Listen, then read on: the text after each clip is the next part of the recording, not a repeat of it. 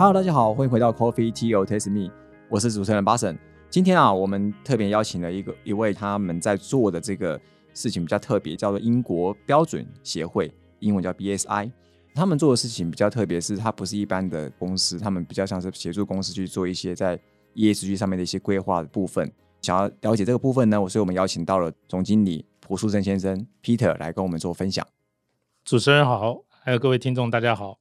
在这个之前呢、啊，想要请那个 Peter 啊，就是稍微帮我们听众稍微分享一下，就是什么是 B S I， 因为我觉得这个名词大家可能比较陌生，毕竟生活上你不会看到英国标准协会 B S I， 可能觉得好像不是一般会看到的字，然后新闻媒体也不会出现。呃，好的，其实 B S I 它是英国标准协会的缩写、哦、British Standards Institution， 它是一个国际的标准机构，总部在英国伦敦，那主要都是服务这个、呃、B to B， 所以大概一般的民众比较少有机会接触，但是如果您有兴趣、哦、您上这个国际 B S I 的网站去看，它制定的国际标准其实都影响不管是国家的政策还有产业的发展，影响都非常大。举例而言、哦、譬如说五十年前我们发布了一个标准是流程管理方面的、哦、现在就是品质管理系统，就是现在大部分我们台湾的企业都知道的 I S O 九零零一， 那是五十年前发布的标准。 I S O 九零零一 是英国标准协会制定的，是制定的。然后在四十年前环境很重要，所以我们发布了 I S O 一四零零一 环境管理系统。三十年前制定了职业安全卫生标准，现在所有各政府各国家对职灾对公安全部都要遵守这一份标准。二十年前我们发布了资讯安全管理系统，所以现在在全世界要做生意的话，这个资讯安全一定要符合这个 I S O 二七零零一。那我们现在谈永续，我们现在谈温室气体盘查，我们现在产品碳中和，包含碳足迹，这些都是我们十二年前写的国际标准。是，不然好奇一下 I S O 一四零零一 为什么都是什么意思？那是什么意思啊？为什么？它其实只是一个标准编号，它在 I S O 组织在分类的时候有一个系列的这个分类方式，其实严格来说不需要太注意它是什么编号，只要知道说譬如说呃，环境相关的它可能有是一万四系列，它可能是一四零零一啊一四零零多少、哦、这个展开系列。那温室气体就是一四零六四 一四零六七，你会发现都是一四开头的系列、哦、它其实只是一个产品标准分类的一些方式，好像一般讲的产品的分类的一个 model name 的感觉，是是一个号、哦、OK OK。 因为我一直就很好奇为什么都取一个那么数字那么长的字，然后都不知道到底什么意思对，这没问题，有兴趣慢慢了解就可以 OK。 因为我是第一次知道原来 I S O 是那个 B S I 这边所制定的，我一直想说到底从哪来的，怎么莫名其妙跑出一个 I S O， 然后大家都有 I S O。其实英国、哦、在管理制度方面其实是走得非常早，尤其是工业革命之后，所以英国制定的标准很快就被欧盟采用，那欧盟制定的标准又大量被 I S O 国际组织采用，所以它有一个这个因果关系在，所以 B S I 就变成这些国际标准的最源头，它可能会起了一个头，然后慢慢的一直被国际组织所采用，然后延伸到全世界， 是, 是可以这么说、哦、了解，蛮酷的。那在这一开始啊，我想要跟你聊一下，就是以你个人来说，你怎么样去定义永续？是，其实永续是现在非常热门的一个题目哈。对，呃，我们过去试着问周边的朋友，你觉得什么叫永续？有的人可能会觉得啊，永续就是保护环境啊，呃，没有错哈。那有的人说永续就是关怀弱势啊，都对。实际上这些只是说永续的一部分。真正永续的定义、啊、我们看联合国或欧盟议会的定义，它其实有很清楚的定义，就是永续发展是满足当代需求而不影响未来世代需求的机会。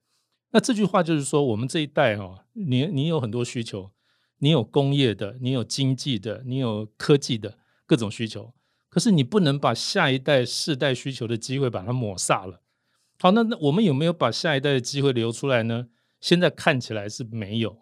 所以你会发现在永续里面它特别强调经济环境跟社会绩效，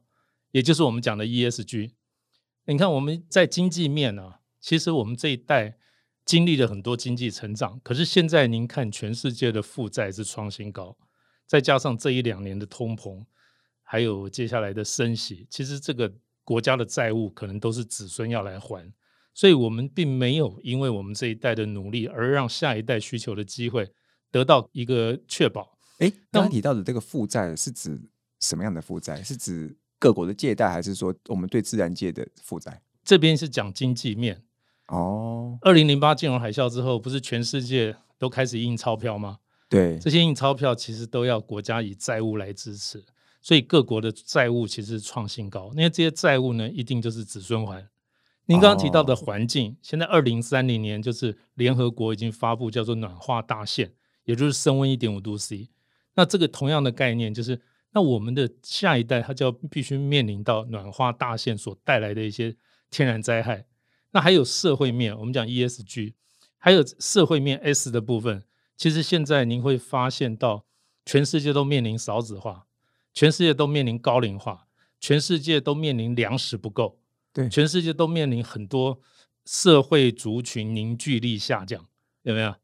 人与人之间 的, 对, 对立的意思，族群对立的概念吗？呃，不只是族群哈，人跟人之间，人跟政府之间，政府跟政府之间，您有没有发现这些年来这个互信越来越差？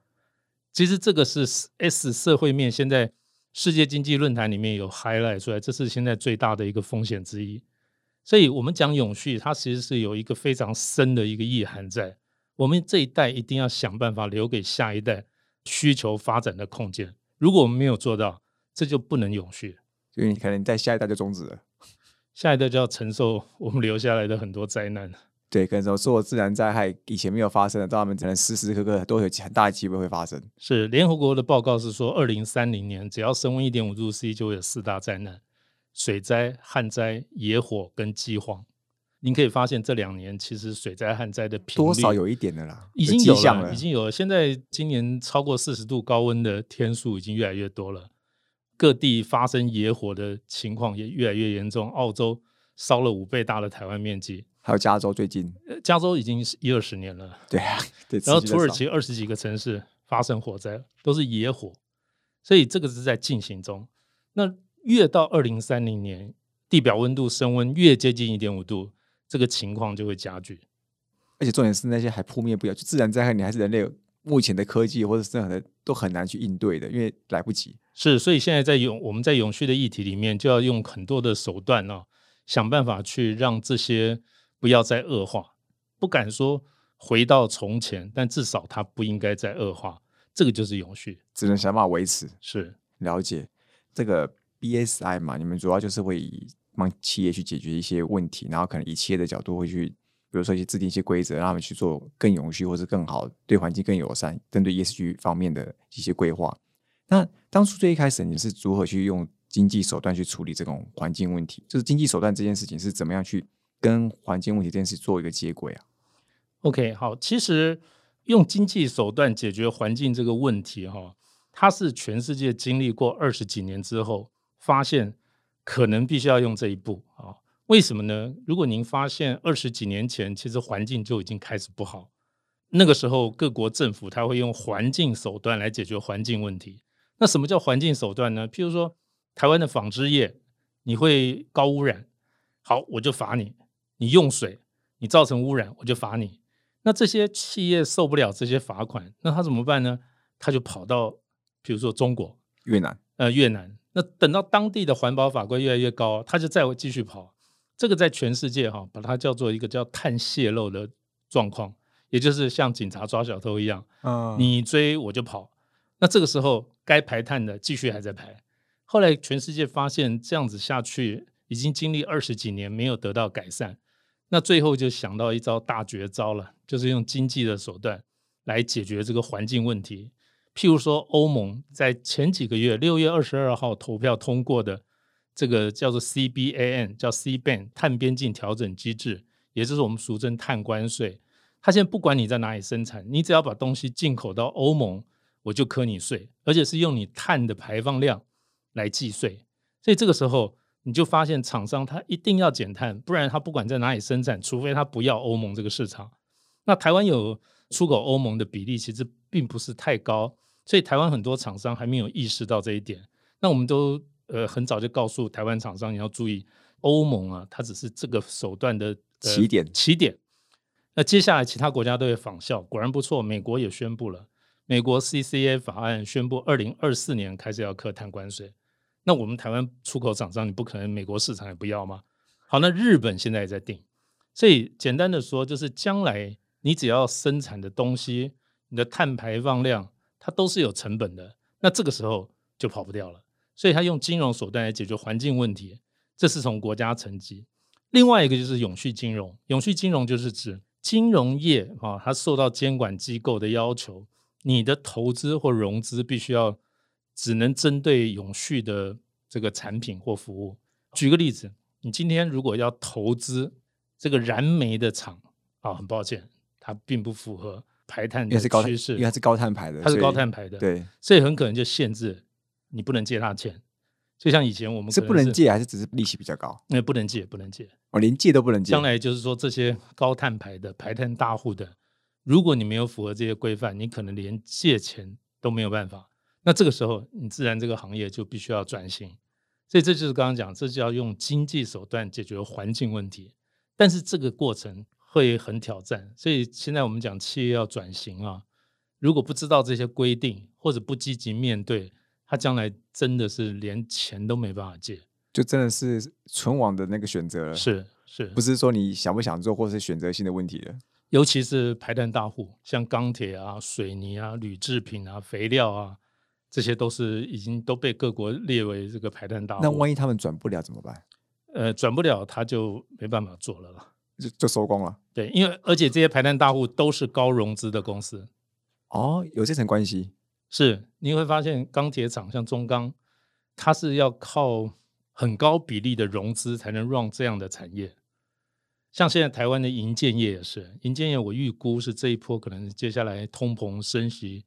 是很挑战的一波，因为现在我们讲这个低碳建筑、哦、这个绿色的建筑，现在营建业你的水泥厂、钢铁厂，而且你的水泥、钢铁都是排碳大户，所以如果你没有办法做到低碳的建筑，那这个时候金融业在未来它就没有办法借钱给你。那营建产业它一定都是靠这个财务杠杆来操作，它不可能是拿自己的钱来承接一些建案、哦、所以这个为什么从去年开始中国大陆的房地产业者倒一片、哦、这个其实是我观察接下来一个蛮蛮重要的一个一个转变、哦、对某些行业来讲。哦，这个我倒是不知道，原来像一些高碳排的，搞不好他们也是高杠杆的那种运作方式，所以他们就真的很需要去做融资。那未来如果这个融资这件事情，银行不借钱，他还就真的玩不下去了。是，那现在金融业哈，你借钱给谁反而是加分的呢？就是跟永续相关的产业，譬如说你借钱给太阳能业者，你借钱给风电业者，你借钱给电动车业者，哦，这个就是属于好的。所以这也是用金融手段去促进、哦、产业转型。那这些产业能够转型，就可以间接的让刚才讲的 E S G 这三方面得到一些改善。对金融业好是好在什么地方？好在第一个，它是一个大趋势嘛。举个例子，太阳能跟风电，它是再生能源里面目前全世界最 popular 的前两项。那也就是说，这个产业前景非常好。那你把钱借给一个产业前景非常好，它的投报率就是比较安全、oh, okay. 如果你现在借钱借到一个属于比较前景不太看好的产业，譬如像刚刚讲的这些高污染产业，是，那很可能哪一天这些高污染产业它就经营不下去，断头了，你的回收就很惨，可能还回不了了，因为它就是杠杆做不下去，就真的只能破产。没有错，所以这个呃，从小来看一直到看很大，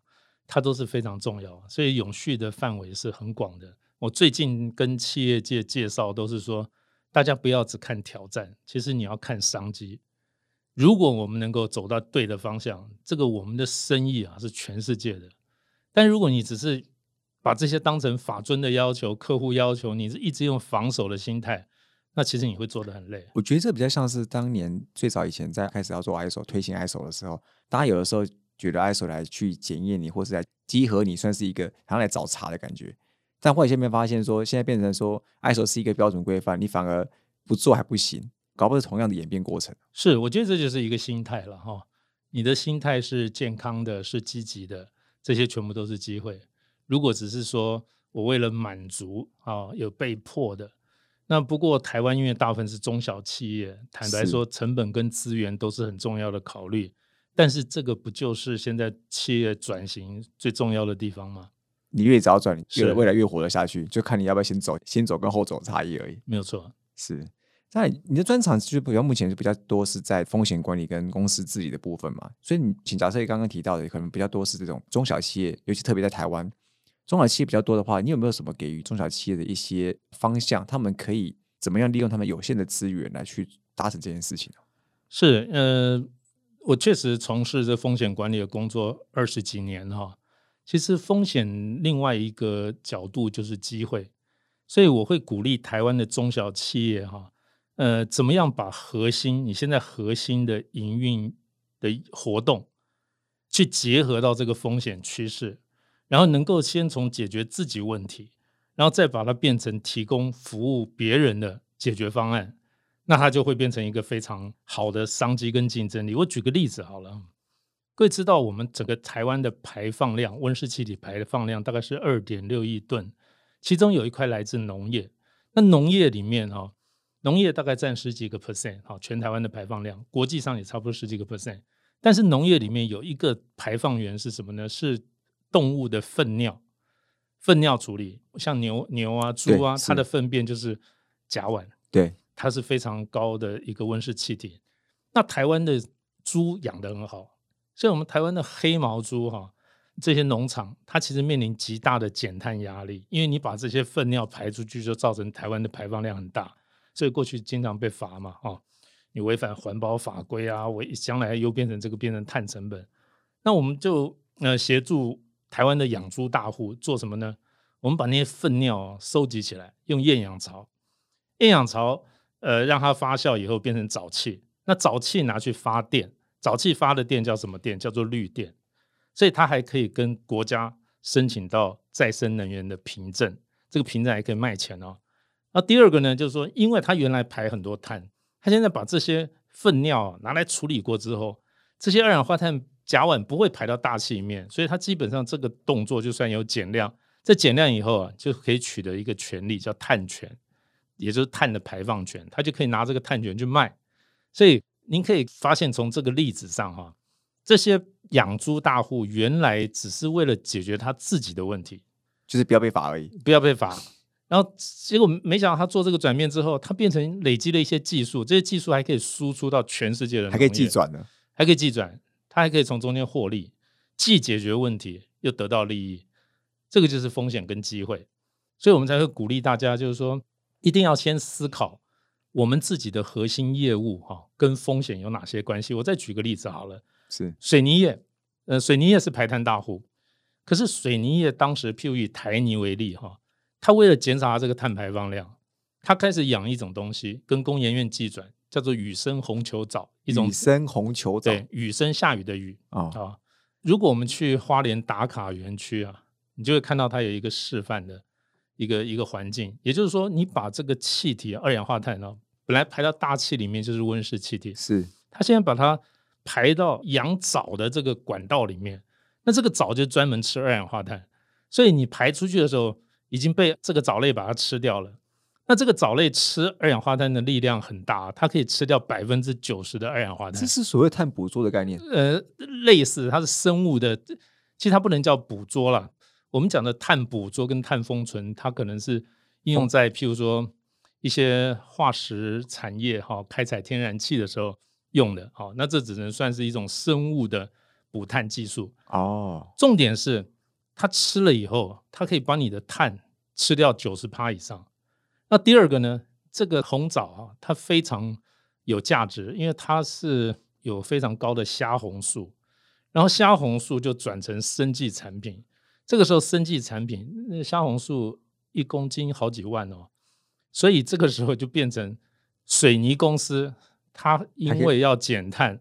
产生了另外一种生技产品，这个生技产品占它的毛利比重越来越高。然后台泥呢，不止这个，因应这些风险的时候，他还开始发现呃，我要去投资再生能源，所以花了四十五亿欧元买了意大利这个全世界非常知名的一个储能公司，所以各位可以看，现在在大直美丽华那个地方有第一个充电站，这个充电站是什么呢？是用太阳能产生的能源来充电的。那也就是说，这个充电站你开电动车去，你不会用到台电的电，它本身就是一个储能系统，储能系统，储能系统，而且是 D C to D C， 就直流到直流，它充电的效率特别好，所以才不会有耗损的问题，不会有耗损的问题。但是，那我们为什么不能做？因为你那个储能技术不够嘛。好，所以您就会发现，这个风险其实就处处是机会。你面对积极的话，你就可以转过来找到商机。那否则一天到晚你就等着被罚，等着甚至于产品没办法卖，因为这些碳的成本都会吃掉你的毛利很高。是，所以非常非常多的例子。可是在做这些事情其实看起来是需要一些资本的嘛，因为毕竟你刚刚提到了台泥花了四十五亿欧元，我看起来应该不是一个企业，大家联合起来搞不好都没那么多。那如果他们没有这些资源的话怎么办呢、啊？其实因为冲击比较大的大部分都是企业层级啦，所以如果企业层级它应该每一年，好像过去几年经济比较好的时候，它应该要建立一个晴天储粮的概念，就是说我赚钱的时候我就必须要有一部分来开始做研发，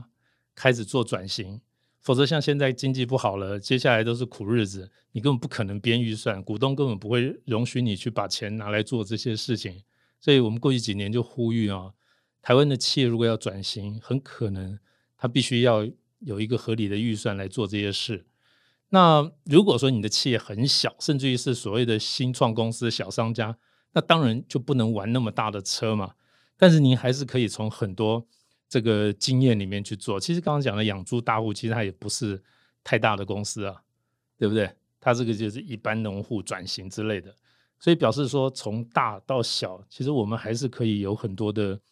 这个经验值可以从国小小一步应该也可以做，小小一步可能也不用花你太多钱，搞不好也都可以做，没有错。当然你可能从那边累积到经验之后，也许你为了要发展这个比较永续的东西，甚至在跟银行去做融资借贷，搞不好银行都很愿意去提供资源给你。是，现在不愁借不到钱，就比较担心你的专案是不是能够跟永续挂钩。如果你跟永续是相关的，其实银行啊是非常乐意借你钱的，因为他们知道未来是对我有好处的。是是，没有错。那最后一个问题啊，想问一下，就是目前我们全球大家都做这个永续趋势嘛，在下一个十年，也许大概二零三零年的时候，你觉得有哪些在台湾这个本土这边更需要关注的永续的议题，而且大家可以比较容易进行的？是，呃，我们最近都让台湾的企业哈、哦，就是说，呃，要把这一波哈、哦、巨大的永续风险，把它视为一个商机。怎么说这是一个商机呢？因为现在全世界出现了一个现象，就是有三个特征。第一个是所有国家的目标都一样，而且这个目标都长达三十年，而且会带动历史上最大的投资。有这三种特征，在人类近代史以来，上一次具备这三个特征的时候是一百多年前的工业革命。所以英国把这一波这个所谓永续这件事情、碳中和这件事情，他们把它命名叫做绿色工业革命。好，那绿色工业革命如果没有搭上这波趋势的话，很可能你的整个竞争力还有国际的经济版图就重新改写哈。那这个时候我们在台湾怎么看呢？我们在台湾就要看我们到底哪一些产业跟刚才讲的环境冲击面是比较大的。譬如我举个例子，在交通运输方面，我们全台湾现在的排碳量有 百分之十三点九 来自交通运输工具。交通运具包含像大客车、大货车、自小客、呃、轮船、飞机之类 百分之十三点九。所以全世界在这个产业已经很清楚，就是电动化跟再生能源化。所以如果我们跟上这一波的话，各位可以想象这有多大的商机，这个电动车、再生能源车。那第二块呢，就农业，刚才有讲了，举例哈，比如那粪尿处理啊，还有一些农耕技术啊，水稻转成旱稻啊等等，这一块也有十几个 percent。 然后另外一个产业是建筑业，建筑业我们台湾的低碳建筑哈、啊这个地方要大力的加把劲，因为我们现在的低碳建筑、永续建筑的进度其实是落后国际的。然后再来就工业，还有电力，我们的电力是最大的一个挑战。我们的电力排放量就基本上就是台电，排放量大概是占了七成左右，我们全台湾的排碳量。所以如果我们的能源转型、我们的这个电力转型能够找到一个解决方案的话，我们全台湾就降下来。那我刚刚举这个例子就是说，如果我们就像分析一样，我们知道呃哪些地方是主要的排碳来源，这边就充满了巨大的商机。那这是我们台湾接下来不要说十年，我刚刚说这个目标是长达三十年，如果我们没有转型，没有把握这个商机，全世界这个相关技术全部都出来之后，我们台湾只能买人家的技术，而不能变成我们的技术去卖给别人，这是一个非常非常大的商机。好，这是环境面。那接下来还有一个社会面的风险。好，社会面我觉得在接下来十年也是台湾非常重要的一个一个时刻。第一个就是属于少子化，我们现在少子化的情况非常非常严重。从民国九十九年，我们新生儿大概已经跌破二十万了，十九万八千人。去年呢，跌到十六万。那十六万是内政部本来估计是二零三零才会达到的，我们没想到提早九年达标。那我们今年，那今年还没过完，但是我从相关单位还有资料上来看，很担心今年又会创历史新低，很可能会跌到十三万。那十三万、十六万是什么概念？就是我们的新生儿占我们的劳动人口比例是越来越低，大概现在占 百分之四十七。 我们看东南亚的国家，所谓人口红利，它的劳动人口大概占它所有的老百姓大概占 百分之七十几哦，那我们只剩四十几。所以如果各位开一家公司，你公司有一百个员工，只有四十七个有生产力，你看这家公司怎么经营？那所以这个社会的风险其实在未来十年不只是企业、国家，这大家都要特别注意。再加上现在我们都希望培养台湾的人才嘛，哦，是。那台湾的人才很好用，所以国际上挖我们台湾的人才的速度也越来越快。再加上你又不生孩子，那这个时候我们怎么办？我们人才的缺口怎么来补足？所以我们在鼓励企业现在要多元、要包容，也就是不管是人才的培养啊、男女员工的比例啊、薪酬啊，还有高阶的职位啊，都要更开放，千万不能像过去家族企业可能存在的一些不好的一些观念，哦，重男轻女之类的。那这些都是国际上在做永续里面非常重要的，因为你人都快不够用了，还那么挑干嘛？是是是，或者说不给大家机会。所以我们现在非常希望说，呃，我们多 create 机会给年轻人，哦，给下一代机会，这样才能够永续。好，今天非常谢谢 Peter 跟我们分享了非常多的这个关于企业在做 E S G 的时候他们怎么样去做永续的一个转型以及规划，特别刚才举到了这个台泥还有养猪大户的这个转型的例子，怎么样把风险转成商机。那我觉得这个可以给很多的这个经营者会有很多的一个思考空间以及一个方向。好，最后我们再次谢谢 B S I 英国标准协会的蒲树胜总经理。呃，谢谢主持人，谢谢各位听众。Coffee, Tea, or Taste Me， 轻松聊永续，我们下次见，拜拜。